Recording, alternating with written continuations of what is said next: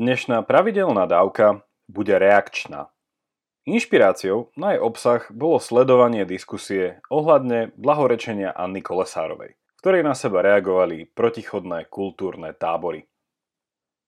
Nechcem túto diskusiu hodnotiť, ani sa postaviť na jednu či druhú stranu. Chcem sa ale od tejto témy odraziť k postave Sofoklesovej Antigony a cez ňu otvoriť niekoľko vážnych otázok filozofie práva – ktorá skúma vzťah morálky a zákona. Pred začiatkom vám chcem ešte pripomenúť a pozvať vás, aby ste zvážili či už jednorazovú alebo pravidelnú podporu tohto projektu. Ak vnímate obsah tohto podcastu ako nápomocný a zmysluplný, budem vám vďačný za každý dar. A bližšie informácie nájdete v popiske.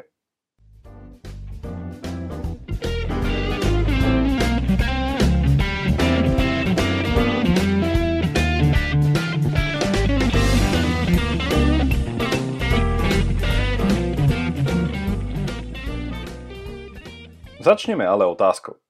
Ako spolu vôbec súvisí antická Antigona a nedávne blahoslavenie Anny Kolesárovej? Pred i po blahorečení sa k tejto téme napísalo mnoho článkov, ktorých dejová línia bola približne nasledovná. Obhajcovia vysvetľovali, prečo bolo hrdinské vybrať si radšej smrť a väčší život ako znásilnenie a odporcovia vysvetľovali, prečo takáto voľba vrhá neblahé svetlo z babelosti na všetky ostatné obete znásilnenia. Síce sa tieto dve strany snažili o vzájomné vysvetlenie svojich pozícií, výsledkom nebolo rezolutné pochopenie.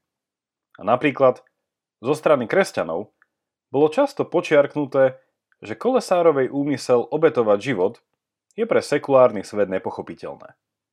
Svet sa tu chápe metaforicky v protiklade k väčším veciam ako život po smrti, Božie kráľovstvo a podobne. Na toto tvrdenie zaznela veľmi dobrá reakcia v článku Zuzany Keplovej na denníku SME s názvom Môže sa vôbec diskutovať o svetici? Článok ukončuje týmito slovami. Kolesárova si nezaslúži, aby bola frontovou líniou kultúrnych vojen s liberálmi a modernitou. Jej odkaz je uchopiteľný a netreba ho baliť do vysvetlení, to je pre svet ťažko pochopiteľné. Slovami Kramaru. Nie, nie je. Kto si prečítal Antigonu, obsiahne aj voľbu 16-ročnej pod hlavňou automatu. A tu sa dostávame k objasneniu vzťahu medzi Kolesárovou a Antigonou, ktorým rámcujem dnešnú dávku. Ak teda svet Antigonu čítal, potom by preň malo byť možné pochopiť kolesárovej voľbu obetovať život z dôvodov, ktoré môžeme popísať ako náboženské či transcendentné. O čom sa teda dočítame v Antigone? Antigona je antická grécka tragédia, teda divadelná hra, ktorú v 5. storočí pred Kristom napísal grécky dramatik Sofokles. Antigona je súčasne meno hlavnej postavy – ktorá bola dcérou tébskeho kráľa Oidipa. Tragédia sa odvíja v piatich dejstvách a toto je jej hlavná zápletka. Po smrti Oidipa sa stáva novým kráľom Téb jeho brat Kreón, Antigonin strýko. Jej brat Polyneikos, ktorý brojil proti Tébam, zomiera v bratovražebnom boji a Kreón zákonom zakázal, aby bolo jeho telo pochované a prikazuje ho ponechať na pospas vtákom a divej zveri. Tu treba v skratke dodať, že v antike sa bojovníci nikdy nebáli smrti. Dokonca aj samovražda bola vnímaná ako vznešené ukončenie života. A ich najväčší strach pramenil zo smrti bez pohrebu. Nepochované telo bojovníka nemohlo byť odnesené bohmi do podsvetia a tým nenašlo pokoj. Kreonov zákaz, tak nebol iba pomstou, ale išlo o radikálne zneúctenie. Antigona napriek sestrinmu varovaniu svojho brata pochová. Za čo ju Kreon odsúdi na pochovanie zaživa.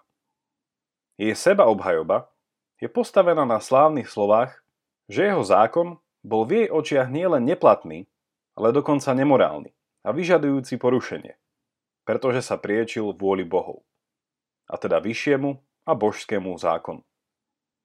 Zjednodušene a nedokonale by sme mohli povedať, že Antigona si chcela uplatniť výhradu vo svedomí, ale miestna tébska legislatíva takýto inštitút nepoznala. Keďže ide o tragédiu, pokračovanie tohto diela sa dá ľahko uhádnuť.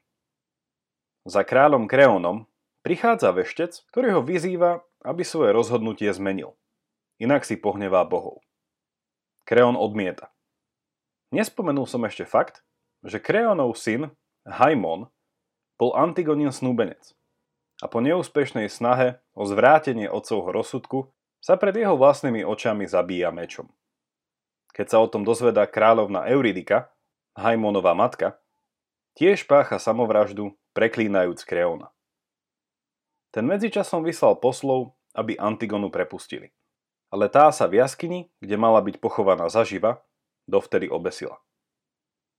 Potom, ako sa nakoniec Kreon dozvedá o tejto skutočnosti, v zúfalstve vyzýva bohov, aby ukončili jeho život. Tu sa tragédia končí a začneme s našou analýzou. Antigona je právom používaná ako jeden z prvých textov pri štúdiu filozofie práva. A tento poddruh filozofie si kladie dve navzájom prepojené otázky. Poprvé, odkiaľ pochádza autorita, ktorú má právny systém? Po druhé, aký je vzťah medzi morálkou a zákonom? Začneme prvou otázkou. Ak sa v rýchlosti zamyslíme nad slovenskými zákonmi, Najvyššou inštitúciou je tu ústava a s ňou súvisiaci ústavný súd. Ak o niečom rozhodne ústavný súd, v rámci našej krajiny je to posledné slovo a odvolať sa dá už iba na nadnárodné súdne inštitúcie. Odkiaľ ale berie svoju záväznú autoritu ústava, či Európsky súdny dvor? Ak sa pozrieme na našu ústavu, tá bola napísaná konkrétnymi ľuďmi v konkrétnej dobe a v konkrétnom kontexte. Pramení potom autorita našej ústavy z autority týchto ľudí a právoplatnosti systému, ktorým sa dostali do pozície byť jej tvorcami? Na základe čoho ju ale napísali? Určite sa inšpirovali inými existujúcimi ústavami a pridali mnoho špecifických vecí vzhľadom na slovanské reálie. Ale stále leží na stole otázka, z čoho na konci dňa čerpali? Akými myšlienkami sa nechali inšpirovať pri tvorbe ústavy? Čítali najlepších filozofov a najmudrejšie knihy, rozprávali sa s odborníkmi, počúvali hlas ulice a súčasne boli sami bezúhodnými charakternými ľuďmi?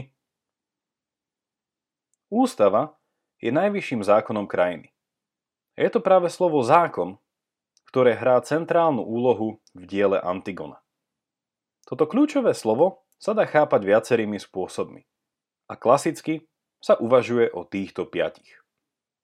Poprvé, hovoríme o pozitívnom či ľudskom zákone, ktorý je výsledkom legislatívnych procesov. A pod týmto významom sme hovorili aj o našej ústave.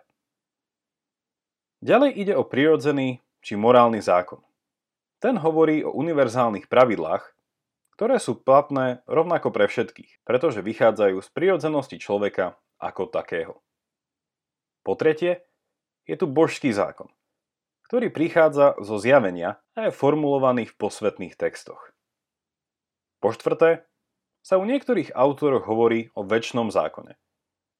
A nakoniec existujú aj prírodné zákony, ktorým sa venujú prírodné vedy a na ktorých stojí napríklad tzv. morálny determinizmus.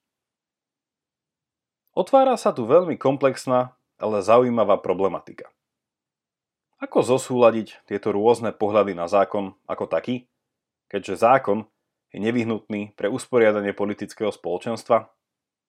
Sú tieto formy zákona v hierarchickom vzťahu?